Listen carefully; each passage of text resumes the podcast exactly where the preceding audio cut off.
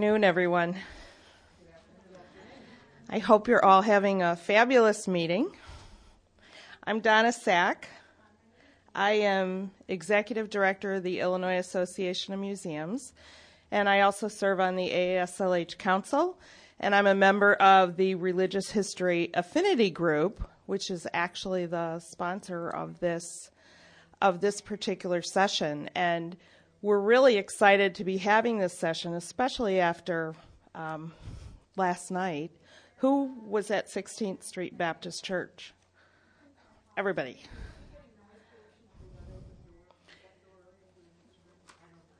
We might be. Okay. And I'm going to give some house rules too.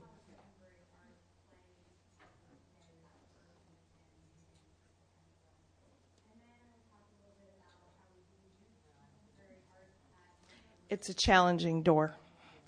Does not want to doesn't want to stay shut. So this session is being taped, so we are going to have a Q&A at the end of the session. And if you would, we have another mic in the back of the room, and if you would please if you have a question or a comment or want to be part of a conversation when we get to the end, if you would please use the other mic so that we so that we capture so that we capture that as well. So let's go back to last night. Um, I think there's something really, really powerful about hearing Carolyn McKinstry in 16th Baptist Church talking about her experiences um, there and as well as her experiences um, as she went forward in her life after a really, really um, traumatic um, experience. And I think that the other thing for me that's so significant about 16th Street Baptist Church is the fact that it's an active congregation. And that just brings a complete um, totality to that experience. And I think it's it was a wonderful, just really a wonderful place to be yesterday, and it really um, pairs up really well with this session um, because what this session is about is the role of um, of the religious uh, churches and institutions in the civil rights movement. So today we have uh, two panelists who are going to tell some of that backstory um, and how how these churches were de- designated, um, and also the role of parishioners in the civil rights movement as well. So, first, I would like to say how important religious sites are from a cultural perspective, a social perspective.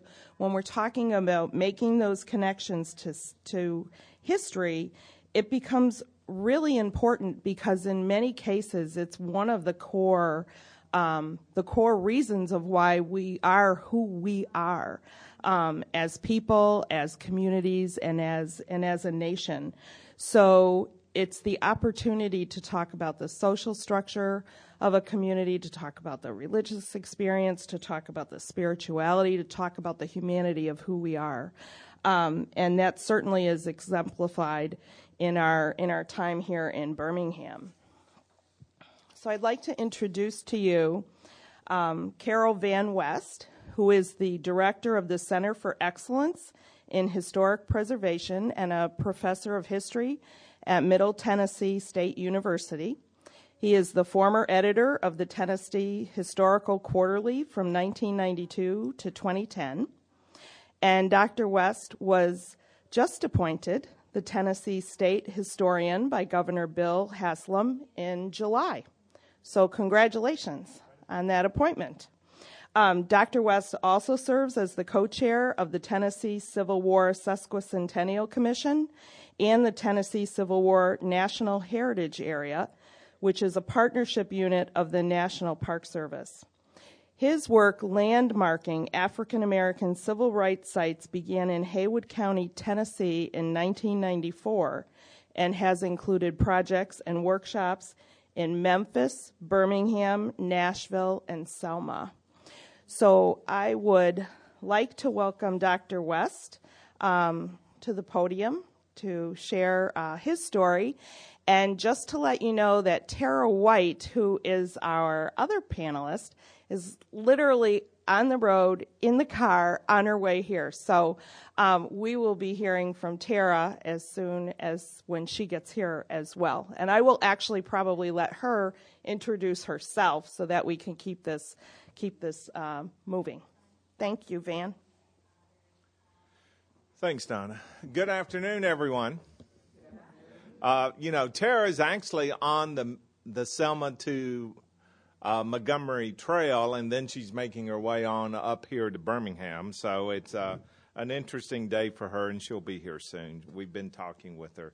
She uh, told me this might well happen, so we're well prepared for change. And today, what I want to talk about is really change and how you think about change, particularly when it comes to uh, churches in the South and the civil rights movement. Now, this has been a topic that I have been privileged by many different congregations and different groups in the South that they felt comfortable enough with me to share their story and to bring that story to my attention, to share their resources, to share their anger, to share their grief, but also to share their accomplishments and sense of pride in what these places mean to history, but also means to those congregations today. And that process did start 20 years ago. And today, instead of trying to look at this whole issue of churches as safe havens for African American community development, a process that began during the Civil War period in the South and continues till today, I've decided to just give you a snapshot of the civil rights churches, particularly here in Birmingham, but also I want to bring in some of our current project in Selma, Alabama. Now, yesterday, of course, you had the event at 16th Street Baptist Church, certainly one of the icons of the Birmingham civil rights movement. But when the community started to talk to me about their wish to develop an overall National Register of Historic Places multiple property nomination for the Birmingham civil rights movement, they didn't want it just to be focused on 1963 and 16th Street Church and maybe Kelly Ingram Park across the street. They felt so many of the dominant narratives that were out there about the civil rights movement and about black history in general in Birmingham was just focused on that period. That bothered them. They wanted to take me to all nooks and crannies of Birmingham and show me places that were also very important. And I think that is one of the biggest problems that we have now in thinking about the preservation and um, landmarking of civil rights sites. We do want to go for the ones that show up in the textbooks or the ones they always put on TV. But these are often the culmination points of struggles that began decades earlier. And people from all walks of life and all types of congregations. So certainly we need our icons like 16th Street Baptist, but we also need to look at that bigger picture. And in fact, right next door is St. Paul United Methodist Church. Now, this is a church from the 1950s, and it's associated particularly with the ministry of Reverend Joseph Lowery. Lowery has become, in some ways, a forgotten figure of the civil rights movement. He becomes president of the Southern Christian Leadership Conference, takes it into the modern era, fulfills a lot of the goals that were created and enunciated in the 60s, but they were really accomplished in the 70s and 80s. And this is where sometimes we also want to freeze these churches in history and say that, well, their period of significance is over in 63. The story is done. We can now move on. And that's the point I want to leave with you today. The story is not done, there's still much work to do. Certainly in Birmingham, while you're here, you need to go up north of downtown and go to Bethel Baptist Church. It's in the Collegeville neighborhood. It's a very simple brick church associated particularly with the ministry of Reverend Fred Shuttlesworth. Now, Reverend Shuttlesworth, a lot of people forget, had actually moved on to a church in Cincinnati to uh, accepting its call in the early 60s. He would come back to Birmingham to work with his former congregants and his friends and neighbors and allies in civil rights on the issues here in Birmingham. And that's where you have to realize it's the neighborhoods sustaining those churches. Bethel Baptist Church actually now has a new building where the congregation meets every Sunday. The old brick building that you see here from the days of Reverend Shuttlesworth is really treated as a historic site. I did have the great privilege, and it's really one of the ultimate moments in my career of having Reverend Shuttlesworth take me through that building space by space and talk about the different types of activity that happened there. Because it was one thing that the building was often recalled for the bombing of the building. And in fact, that sort of empty lot that you see to the right of the church, well, once his parsonage stood there and it was bombed out underneath him. He was in bed when it was bombed and it was designed to kill him. And he emerged from that bombing. And I had not just one or two members of the congregation, but many tell me that's when they knew he was the chosen one to bring them out of this darkness and to help them achieve what they knew needed to happen there at Bethel. Now, Shuttlesworth himself never really took on that aura. He was always sort of, even in his old age, talking to me in 2000. He was uncomfortable with that. But certainly, it's that symbolic meaning of the place and then the community around it that sustained that church. And I think that's also something that gets forgotten in a lot of this work about civil rights churches. Certainly, they counted on great leadership and they were brave leaders doing that work, but it was the congregations themselves that moved the, mo- the movement forward. Now, that brings us to the two icons from Selma. Brown's Chapel AME Church, you can see here in a photograph I took just a few months ago. A bunch of visitors outside looking at the monument to Reverend King, staring up at those twin towers. And it is very much to so many people the recognized Selma landmark one of three. This church, First Baptist Church, which I'll show you in a moment, and then the Edmund Pettus Bridge. So many people think that's the story. That's where the events of Bloody Sunday took place in 1965. They chased the marchers back to this church, even rolled up those steps of that church as if they were going to enter the congregation. And that's when people came across the street from the housing project with guns and said, No, you won't enter that con- that church. So you know, it was almost uh, a second bloodbath right there at the steps of that church. But to reduce the significance of Birmingham to those terrible, momentous events of 1965 is a great disservice. A deep history there. And whereas we began the Birmingham Civil Rights Multiple Study in 1933 with the decision to build Graymont Homes on Center Street as a sort of real new base for African American activism in Birmingham. In Selma, there was no doubt. The story starts in 1865 with emancipation, the end of the Civil War, and the building of African American churches. So this has become, we learned a lot of lessons in doing this work from Birmingham. We're trying to put them in place in Selma and really reaching out and moving beyond these two icons, this church and then First Baptist Church. And you can see some of the guys that helped start this process down there in the bottom slide at First Baptist. This was a meeting of, uh, I guess, four years ago, now that I think about it. Katie Randall, who is here with me today, is in that photograph. Uh, Mary Shell from the Alabama Historical Commission is in that photograph. Uh, Tara White, who will be joining us shortly, is there. And then we're all listening, as we always have been doing now in Selma for some time, to Loretta Lim- Wimberly. Um, Lou was uh, the former chair of the Alabama Black Heritage Council, and she was from Selma, from First Baptist Church, and had been one of the teenagers marching for civil rights there in Selma. So she wants to make sure that legacy gets recognized and doesn't disappear in her own lifetime. And certainly she wants it there for the next generation and the generations after that. So she has been our person pushing us, pushing the community.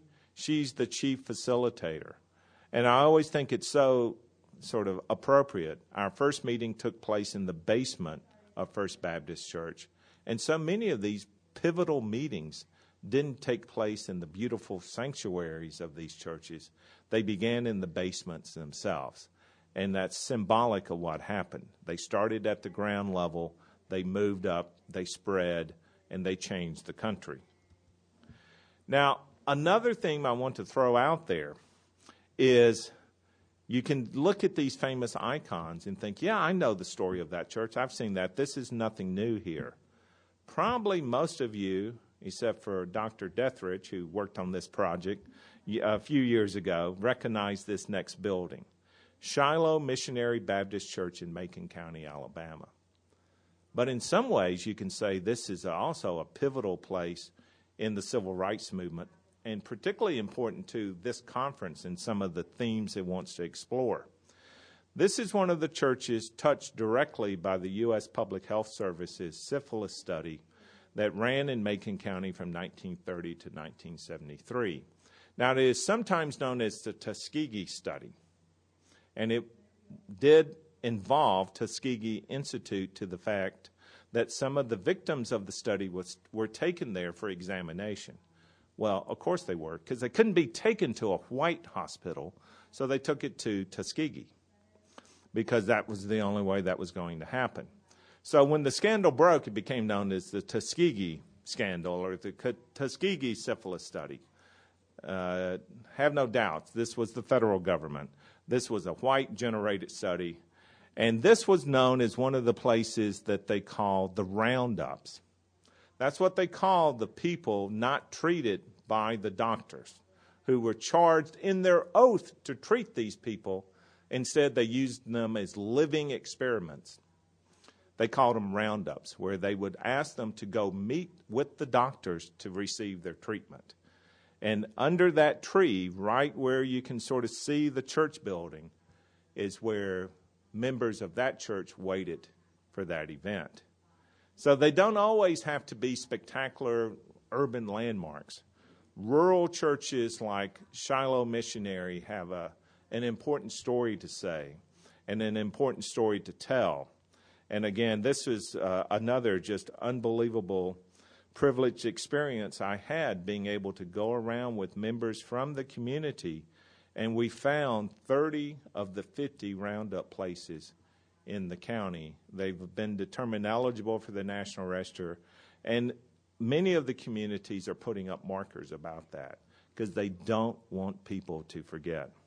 So, again, churches both as safe havens in their historic period, but also churches as places to teach the rest of us of our past and in ways that we can't forget that past, hopefully. They play such an important role. Okay, so those are some of the big themes. I think with the the rest of the time I have here, I just want to show you some other churches in Birmingham that we researched. Again, this is about this photo. These photos are all 11, 12 years old, so they're not as sharp as some of my earlier images because these are actually digitized prints. You know, back in the day when you took negatives and had prints made, um, it, uh, this is when that work took place. And a lot of these churches, the, another thing I want to show you here, these are very much not just museums. They're still active shapers of their neighborhoods and their communities. And they also help us extend that civil rights narrative beyond the events of the Civil Rights Act of 1964 and the Voting Rights Act of 1965 to look at other ways that the civil rights movement was implemented. Bethel AME Church is over in. Ensley is one of the real working class neighborhoods of Birmingham, all tied into the steel industry. And this is when you start to learn the other key leaders. W.E. Shortridge was really one of the key on the ground leaders of the Alabama Christian Movement for Human Rights, as Shuttlesworth named the organization that formed right after the Alabama Supreme Court outlawed the NAACP. They reformed into a new group, and the ACMHR or the Alabama Com- uh, Commission uh, for Human Rights, you know, they had a tremendous influence. And what they relied on to keep group cohesion in such the sort of oppressive environment that Birmingham was at that time was mass meetings, weekly meetings at different churches. And the way we could trace where these meetings took place is a sort of odd source through the police records of Birmingham because they were sure all of these mass meetings were subversive, dangerous, and needed to be kept an eye on. So Bull Connor would send policemen to observe every meeting, take notes on who was there and who was not there, even take notes sometimes on what was being said. What is interesting when you look at these records are all just downtown here at the public library up in the archives is that after a while you can see the policemen got bored. And it was just sort of like, well, there was so many people and they talked about different things and that was about it. It was like this these guys are just meeting and talking. You know, we're not, you know, it's very interesting to see that transition. But of course, they were suspicious. They were keeping their eyes on them. So that just gave us an independent way of verifying where these different churches were. Now, Canaan Baptist Church is one of these over in Bessemer, another one of the real steel town suburbs of Birmingham. It's to the west here. And this is like you see in so many situations. This little corner of the city has been a sacred place for African Americans for over a hundred years. They maybe have built different churches there, but it's always been the place. And in this case, the church was a meeting spot, but it was also one of the really important places to talk about implementing the civil rights movement, particularly through Reverend A.L. Bratcher uh, cre- uh, creating the Community Development Credit Union. Now, this was a federal program designed to allow African American businesses to borrow money, a way of creating capital flow in impoverished neighborhoods.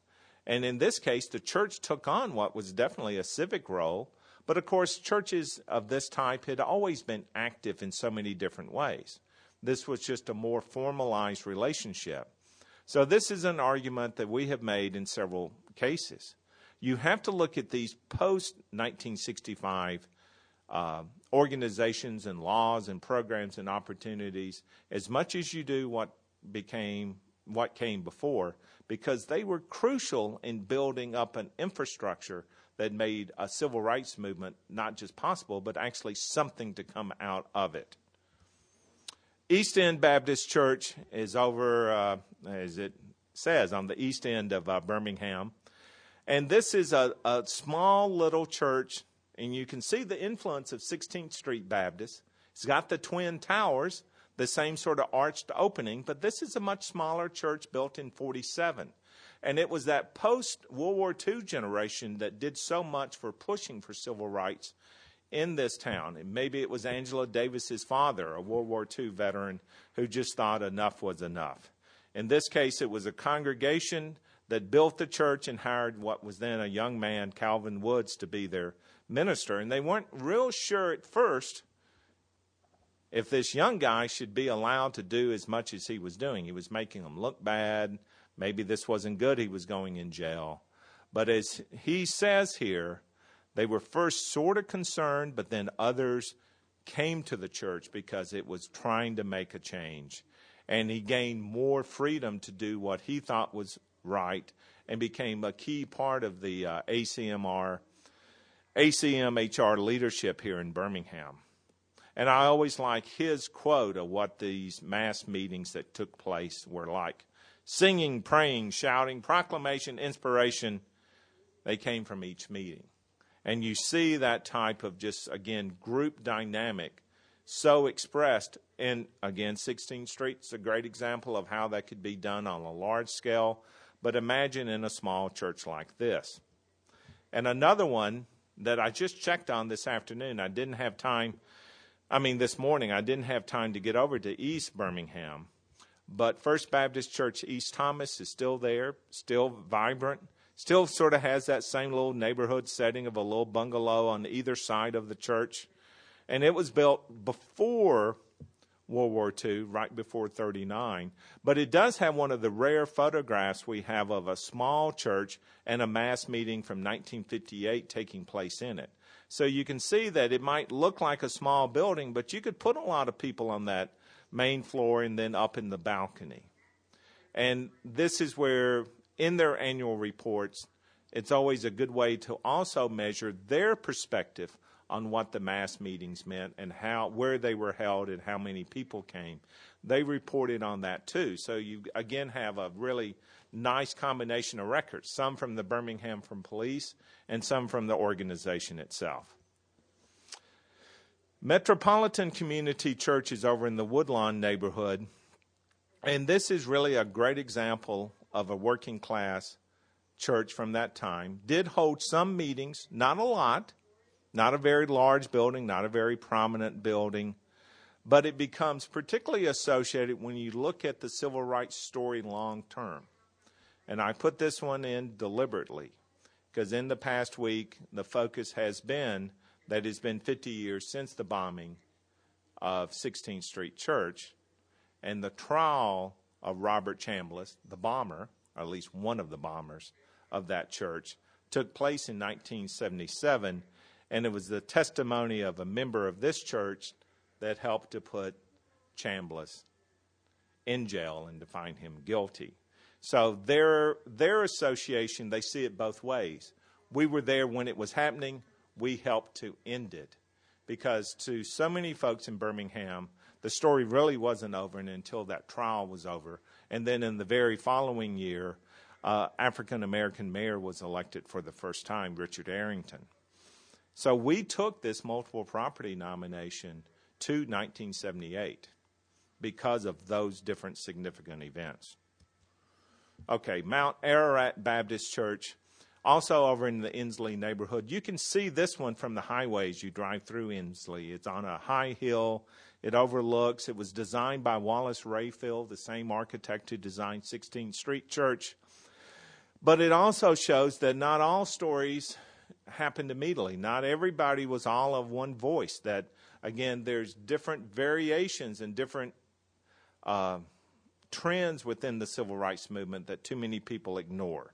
They want to find that one heroic narrative, and it's not there. It's a much more complex issue than that. And that's the case here with Mount Ararat. Now, John Glover had really been one of the voices for New Deal reform in the 30s a big supporter of Graymont Homes and the, the building of that housing project. Uh, a big voice for that the New Deal should not be a raw deal for blacks in Birmingham. But then as time moved on, he became more conservative. And after the Klan burned a cross in front of his church after some mass meetings there, he forbade the church from being the site of a meeting. He did not want it destroyed through violence, which was a logical reaction. But it infuriated a lot of young members of the congregation who then became very active marchers. And in this case, the person that always comes to my mind is Victor Blackledge. Uh, Victor was a, a, city planner here in Birmingham, uh, worked with me on the project 12 years ago, and he always talked about, well, the church leaders said no, but we knew to say yes and they would leave this building and come downtown because Ensley's to the east of uh, downtown Birmingham and join the marchers and would spend time in jail, be beaten. In fact, uh, Victor always felt that, in fact, his church was signaled out for uh, being drafted and serving in Vietnam. That that was one way they got rid of a lot of young people. They sent them to Vietnam, and he always felt very hard about that not for his service to the country, but the fact that they were signaled out to go to be drafted and sent to the front lines. So again, you know, different generations are shaping the history of these buildings. New Pilgrim Baptist Church is one of the key buildings in the Birmingham Civil Rights Movement. It gets really neglected. The church itself has moved on to a new building. It's a thriving congregation, and this building is now a daycare center and it needs help. You know, you talk. We talked some before we got started, Don, on these key buildings that need help. This is one of these because it's hard for any congregation to maintain two buildings. uh, because they struggle enough to maintain one. But Nelson Smith, known as Fireball Smith for his uh, great sermons, was the minister here, had this church that you see up in the top built, and he was such an important leader. Uh, Shuttlesworth finally gets his due uh, recognition. Uh, Fireball Smith needs that too. He's become a forgotten figure. And you can see here some of the many different meetings that took place here. And particularly to me, it was important because some of the key women leaders came out of this same congregation. And Lola Hendricks served as the secretary for the ACMHR. And she was my primary source when I was doing so much of this work. She would meet me to go out and look at stuff, and it was Mrs. Hendricks' doors magically opened. She went with me to the Civil Rights Institute and picked out different types of uh, oral history interviews to pay particular attention because she was like, I know they were there and what they were doing. Uh, she passed a few years ago, but she was loved her role, thought it was important, but always wanted to be behind the scenes but she played such a crucial role in making this church a prominent landmark. Now, before we turn over here to Dr. White, uh, I want to just show you, though, I've still been showing you sort of large, prominent churches. Another part of this that we have to keep in mind is sometimes no matter where they are or what size they are, churches can play an important role in a community's history. And that is particularly true here. Uh, I was just talking to Steve Hoskins uh, before this meeting, and he was asking me, Is New Rising Star Baptist Church still standing? And I was like, I haven't been to New Rising Star in a while, but I hope so. This is one of the most important buildings in the city. It was built in 58 very, you can see, very unassuming, just a little rectangular block, uh, gable roof, real simple. But Pruitt was Shuttlesworth's most trusted lieutenant. And while Shuttlesworth was in Cincinnati, Pruitt took care of matters here in Birmingham. And it was from this church that so much of that happened that Pruitt would fund things. He would go out among his congregants to raise money to post bonds for black and white students who were put into jail. I mean, he was a tireless worker for this. He died in 86. I don't think he's ever gotten the prominence he earned through his actions of the time. But you can maybe see why. This is far from 16th Street Church. You could easily pass this one by. And the same with Oak Street Baptist Church, also over in Collegeville. But what is important about this, it's a very recent building, built actually during the height of the movement activity here in Birmingham. But this was one of the first churches to really hold workshops and help to implement the Housing and Community Development Act in Birmingham. And it was these creation of neighborhood associations that still shape life in Birmingham today that proves to be so important. And these meetings took place in that sanctuary.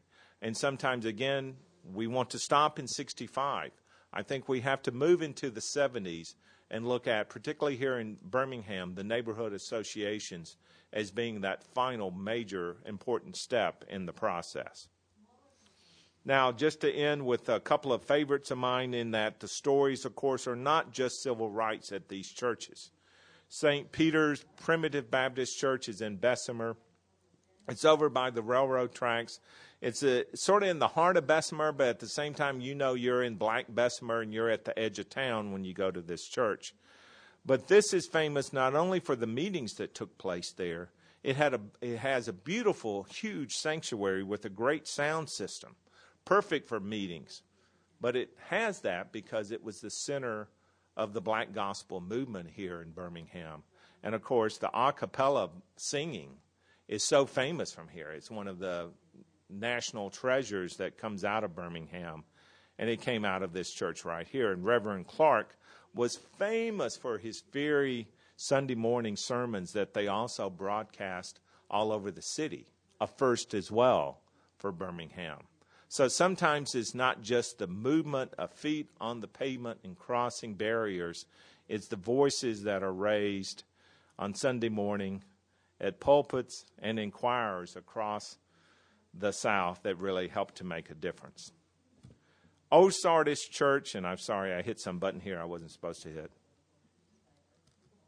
um, was where the movement began. And I thought, it too doesn't get much notice. It's not down around Kelly Ingram Park. It's up on 4th Street North, sort of away from downtown. But this is where the first meeting took place in 1956, attracted over a thousand people. And from that came all of the events of 1963. Now, why do we keep on doing this work? Because there's so many important places still to be discussed and identified and preserved. This is the latest project that we have done of a church in Alabama, Tabernacle Baptist Church. Now you can see from the two photographs, it's beautiful. Just an absolutely stunning building from the 1910s. Why isn't this on the National Register? Well, let's see. It's a black church in Selma, okay? But also, all of the civil rights historians missed it because they were too focused on the churches on the other side of town. Why not Tabernacle? They never talked to the church, they never explored. This is where Selma's first mass meeting took place. It was where Dr. King gave his last sermon during the Poor People's March, just weeks before he was murdered in Memphis. And then it's the leadership of Reverend L. L. Anderson, who had served in the Montgomery bus boycott, was vital in the story of Selma, and vital throughout the Black Belt of Alabama in so many different ways. Because it was Anderson who went out on a little lonely stretch of the Selma to Montgomery Highway and gave a sermon one day after one of the more pivotal events of 1965 the murder of a housewife who had come down just to help demonstrators and to move marchers back from Montgomery to Selma. And she was murdered from a little AME Zion church that still stands there. Anderson went and preached her sermon. Now, Viola Liuzzo is not a forgotten name. But this site is not on the National Register of Historic Places. And Anderson is a forgotten name. He preached his, that sermon. He did his part to keep her memory and her to recognize her sacrifice. And when I say that the work continues, this is what I'm talking about. It's not just the work of the civil rights activists in building a better nation. It's the work of us as historians and as preservationists, as public historians, whatever walk of life you come from, is to find these places, capture those stories, work with those communities. Because if there's tabernacle churches out there still to be uncovered, if there's places like the Liuzzo murder story that needs to be documented and made part of our permanent records, that we can't say these events didn't happen in the future. You know, there's lots to do. And that's I can't think of more important work for any of us to do. Thank you.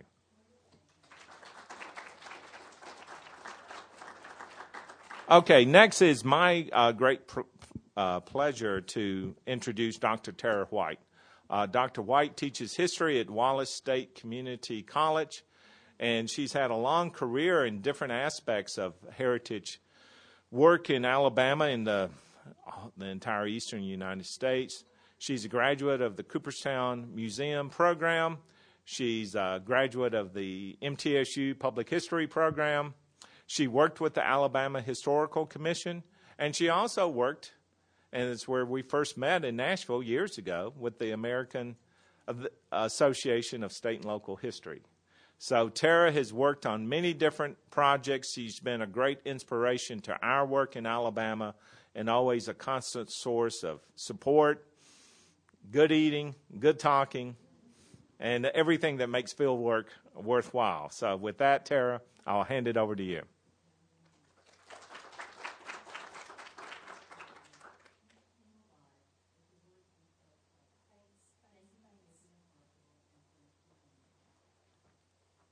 I'm going to apologize for running in at the last minute. Um, we had a school wide program that the president scheduled at the last minute. So, of course, I had to attend. And um, it didn't complete until about 12, so of course I had to stay until the end. And um, for those folks who know um, driving backwoods, Alabama, as um, Dr. West knows so, so well. and, and, and Donna, that's right, because Donna and I, um, we had some adventures a couple of years ago doing that same thing. Um, it is a process. So, Alabama 22 for a long while, yeah. So, it is um, really good to see you guys. I'm going to transition. I was looking for another flash drive socket here, and I don't see. Let me see. I think there's one right under. Okay. There's one right under it. Let's end your show. Get mine out of the way. Okay. There you go. Let's see what we have here. I have a bunch of a bunch of shh. Let me see if this is the right one. I have two that look just alike. Um, yep, I think that's no. Birmingham, Birmingham. Uh, as you can see, I do Alabama Black Women's do, History. Think, you know. So we're gonna we're gonna make this happen. I promise. Uh, there it is. All right. Thank you. Again, it is really good to be here at ASLH, my former employer. Please give my regards to the staff most of whom are new people, actually, right? And I'm moving slow because that's what's happening at this point in my life. You know, I'm uh, uh, okay. Gotten to the point where I need these for real, and I don't want to do it because it makes me look like a little, little old lady. But um, come on. I thought I pulled it open. And I. Professional? No. And as you see, I do a lot of different stuff, unfortunately. Yeah. Research. Okay.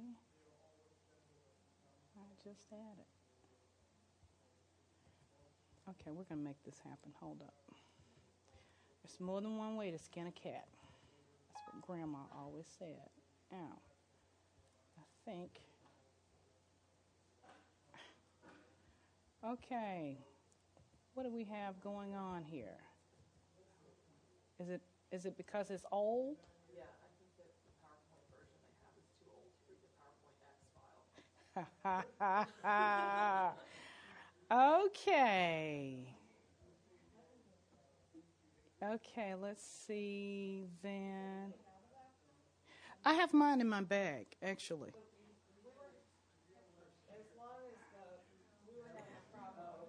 Oh, no, not that one. Is it? A, will it take a Mac? It's not going to take a Mac, is it? I, in my dreams, right? Oh yeah.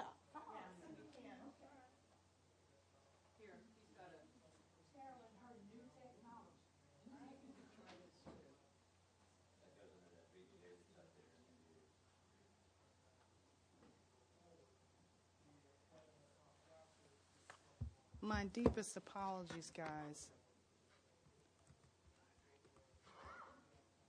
Tara and her new technology. Hmm. Okay. Yeah.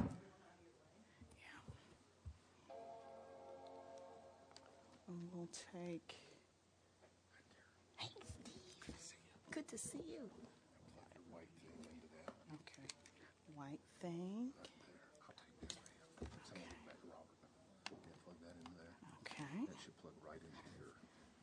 Where's my little power? No, on the other side.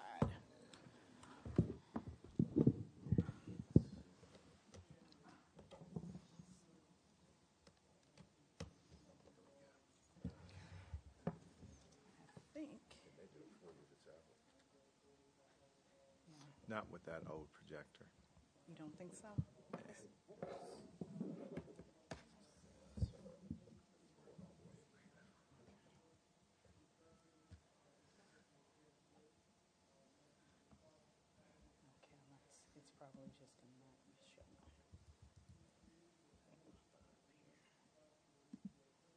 Now you can see uh, how many MTSU people does it take to get a computer to work. It takes three. And all PhDs.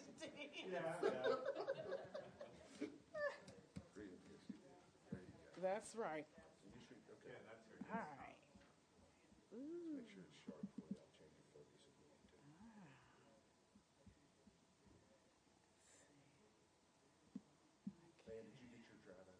There she is. And let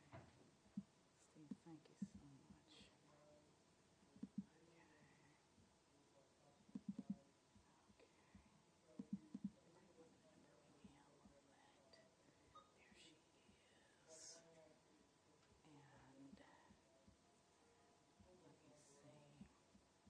For whatever reason, it doesn't want to. Have any questions over what I was saying at the first?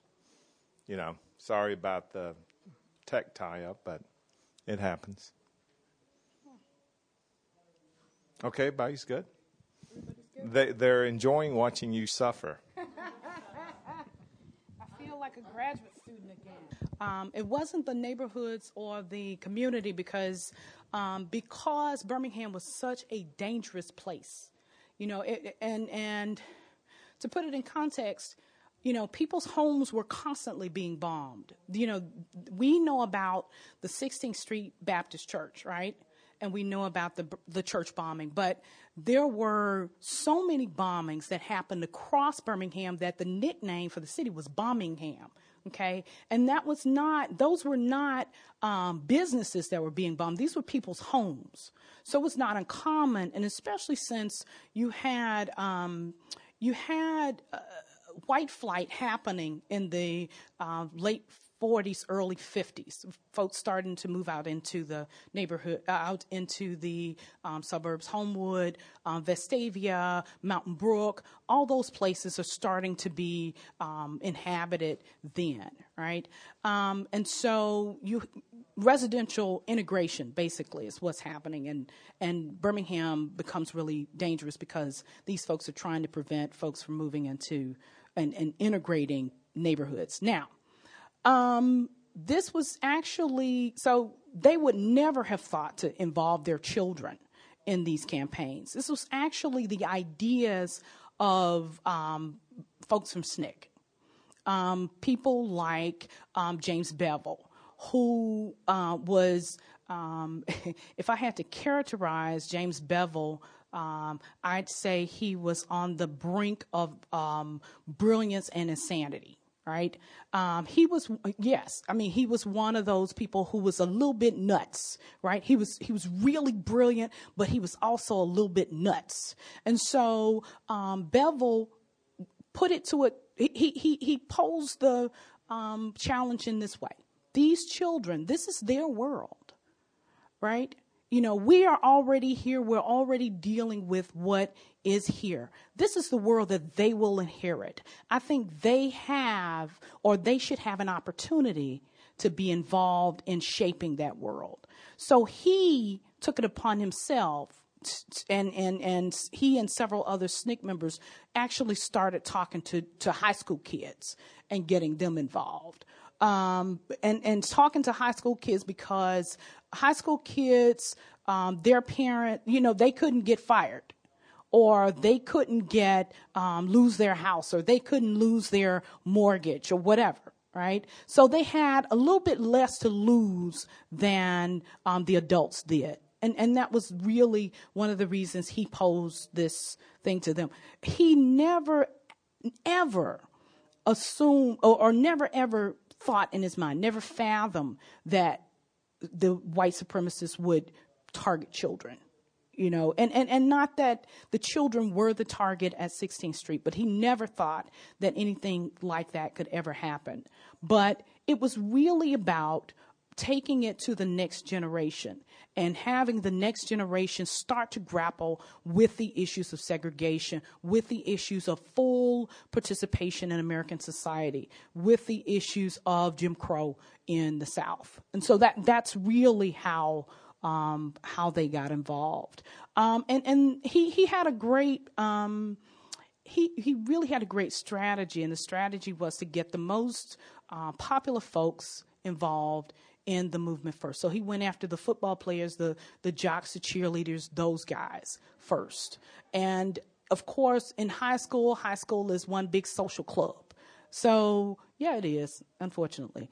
Um, and so you go after the really important, really important people, and you know, folks with the, with more social cachet and and um, what we what sociologists would say social capital, um, and you get those people involved, and everybody else will follow them, and that's what happened.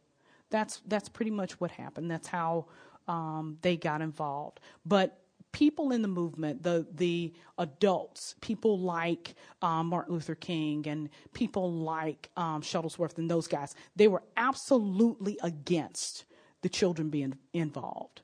Um, during my, um, and this actually is work from my master's thesis when I was at Cooperstown. Um, I did my master's thesis on women in the civil rights movement in Birmingham.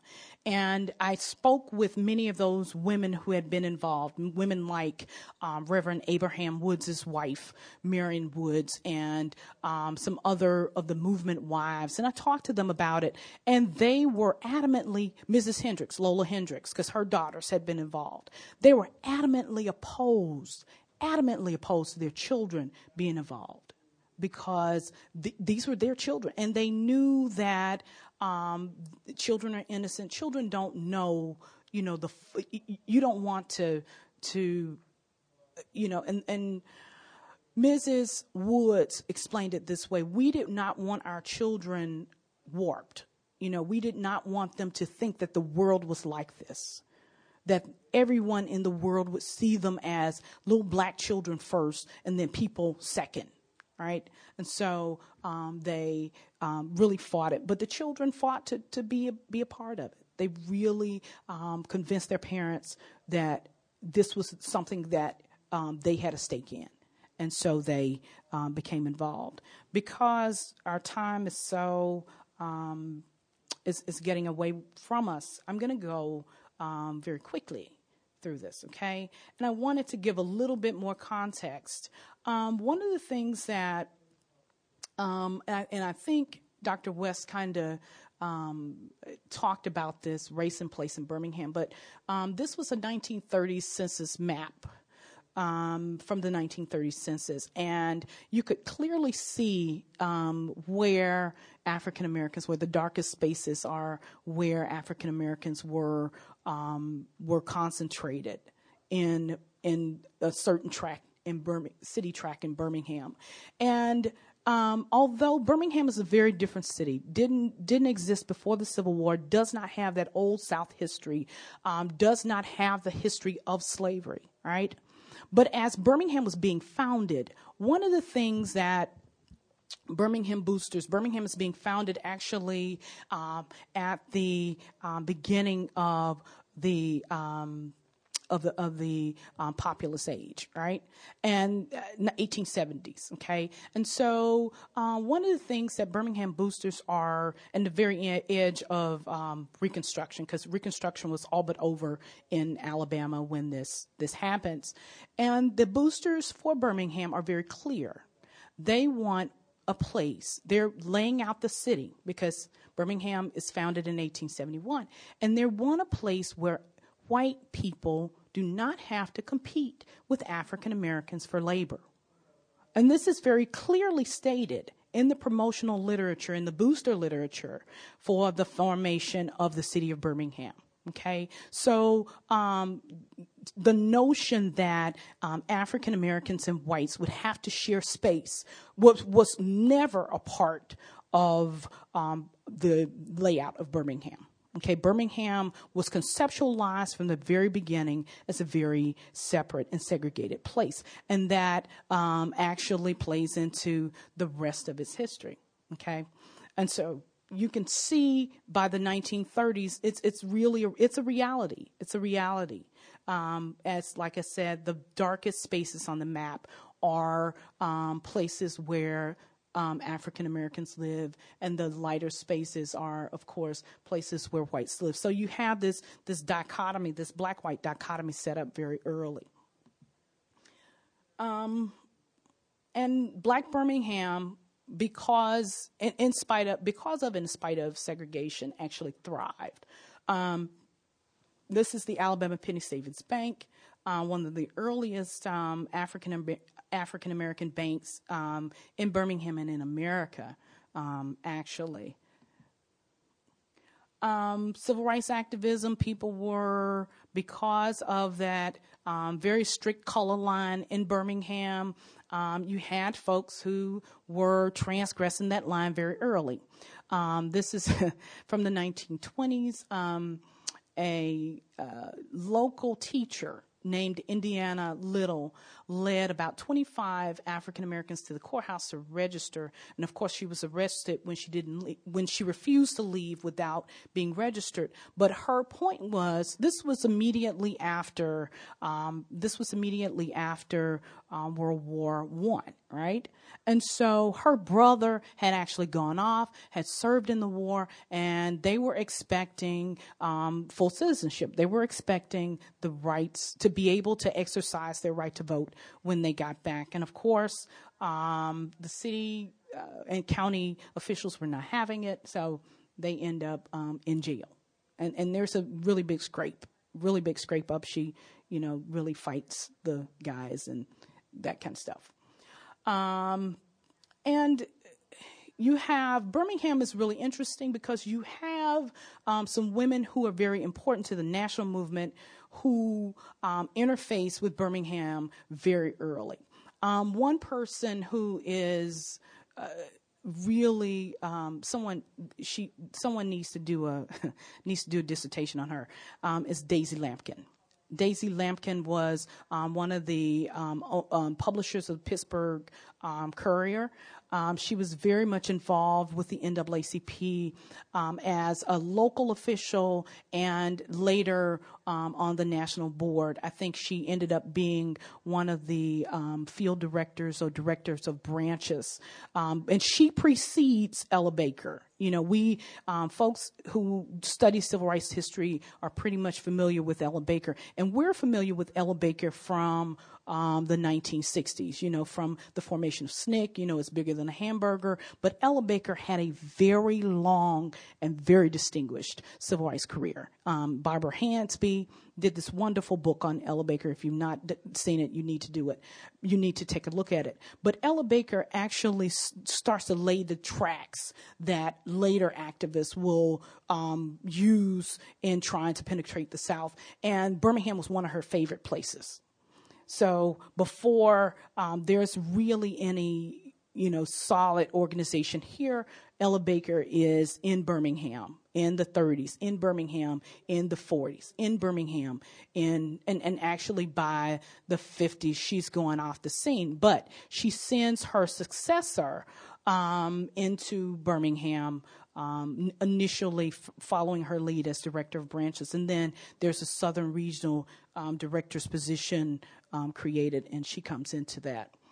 Um, and so Birmingham um, is involved as um, a one of the leading chapters of the NAACP. Um, you have the uh, venerable Emory O. Jackson, who is the um, publisher of the Birmingham World, a black newspaper here in um, Birmingham, who served for a long time as the director of the NAACP. And there are various women involved in the NAACP during that time. Um, Ruby Hurley actually comes in um, follows Ella Baker as director of branches and establishes the regional, the Southeastern Regional Office for the NAACP established in Birmingham in 1951 in Birmingham. And I think that has a lot to do with the my next bullet, which is the um, in the outlawing of the NAACP in um, from practicing in the state of Alabama in 1956. Um, of course, the Alabama Christian Movement is founded immediately after um, the NAACP is um, outlawed. Um, and this is a picture of Autherine Lucy Foster, um, who, with the help of the NAACP, is uh, actually um, integrates the University of Alabama in 1956. And it's important to note that some of the players who are involved with the NAACP, a few of them, Fred Shuttlesworth is actually one. He's membership, um, one of the membership directors of the NAACP. Another person, though, who's involved with the NAACP and who actually influences Fred Shuttlesworth is a woman named um, Lucinda Roby. Okay, and it is Lucinda Roby who has um, started as the youth council director for the state of Alabama before the NAACP is outraged, outlawed in the state. And she's the youth council director for Birmingham. So she's influencing Autherine Lucy and her friend Polly Myers, who are NAACP members at Miles College, right? Before they go off and do this. Okay.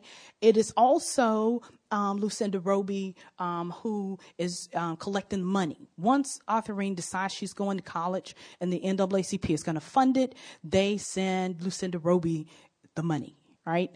To help fund um, Mrs. Lucy at the time, Miss Lucy's um, uh, um, tuition for the university.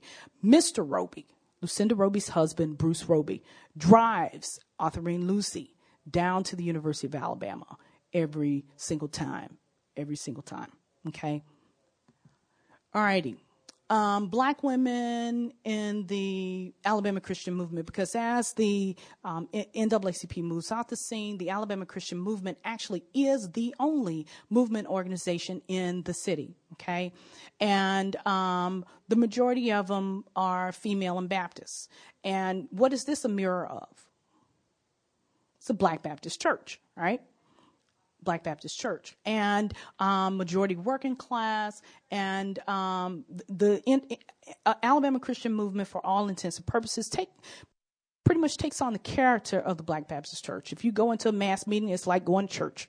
You know, there were folks in my interviews, there were women who said, you know, if I missed church on Sunday, I just went to mass meeting. You know, it was the same thing. You know, you had a sermon, you had some singing, they took up an offering, you know, somebody got happy. Um, yeah, right? The only thing that was different was you had the Birmingham cops, right? You always had a couple of cops there um, recording the meeting because that's exactly what happened. Um, Birmingham police officers um, showed up to the mass meetings to actually record them. Um, now, um, one thing that's different from the majority of the other meetings and uh, um, movement organizations. I'm going to talk about women for a second in other organizations. Women in Montgomery, for example, majority of the women who were involved in Montgomery were middle class, educated, um, professional women. Um, and these the, the primary organization, of course, being the Women's Political Council in Montgomery, uh, and then later um, the Montgomery Improvement Association. Um, in Tuskegee, five minutes, okay. Tuskegee Civic Association, again, educated women. Um, in Tuskegee, um, primarily Tuskegee Institute, um, professionals, professors, faculty. Um, most of these women were working class. These were your um, domestics. These were your, um, uh, you know, folks who worked for other people. Um, these were your um, folks who did not have um, a four-year college education for the most part. Okay. Um, local principal Lucinda Brown Roby was one of the few educators involved, and this was not the movement where you had a lot of educators involved um, because of rec- fear of recriminations. Okay, um, several women held leadership positions. Um, of course, Lucinda Roby was assistant secretary and a founder. She is one, the only woman on the founding documents for the Alabama Christian Movement Lola Hendricks, who Dr. Um, West has mentioned already. Um, Ruth Bearfield Pendleton. Once there's a, a, central group, the Central Committee Secretary, um, Dester Brooks, who was a local businesswoman, flower shop owner. Um, she's there. And then Georgia Walker Price, who was also another executive board member. So you had several women who were in key um, leadership positions. Um, uh, and although you never saw these women in public, because if you look at the literature, you don't see this face, right? You don't see this face. Um, Roby was, um, she was the end all be all as far as civic involvement and um, NAACP um, involvement prior to her um, f- helping to found the Alabama Christian Movement for Human Rights. Um, Roby was a stalwart, continued with the not only the Alabama Christian Movement, but the NAACP after the um, after the NAACP was reinstituted. Um, there were other many other women, many other women. Like I said, um, women's involvement with the movement looked like the Black Baptist Church. You had Lola Haynes Hendricks, Dester Brooks, the wife of a- Reverend Abraham Woods, Marion Woods, Georgia Price.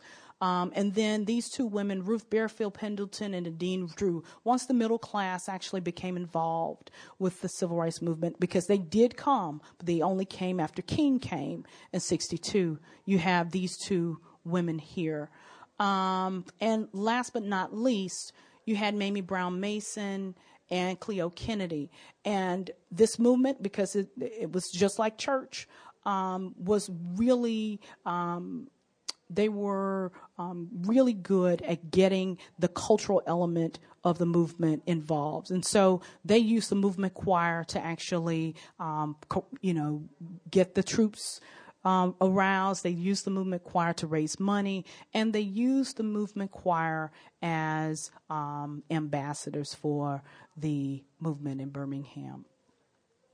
I'm going to stop here because I, have I've run over and out of time. Um, but I wanted to, I'm going to wrap up.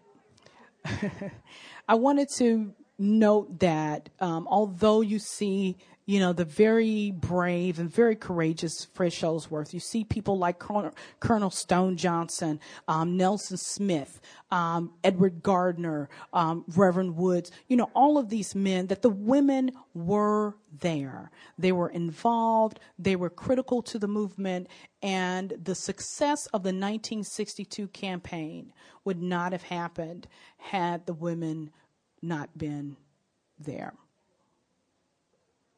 I'm done.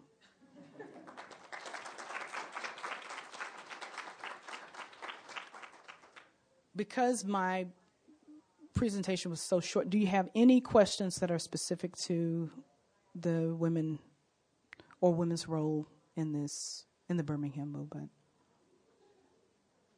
Yeah, no, maybe you're ready to go to the next thing. Okay. Well, it was thank you for your forbearance and um, for being a great audience. It's great to see you, and um, we are done. Donna? Thank you very much for attending this session. We want to encourage you to get out to see um, other sites in Birmingham if you have time to take some walks. Uh, go ahead and hop on the quarter uh, trolley and just get off and do a little bit of walking. And I think that you may find um, you may find yourself passing by um, some sites that are uh, important that you should know about. So thank you.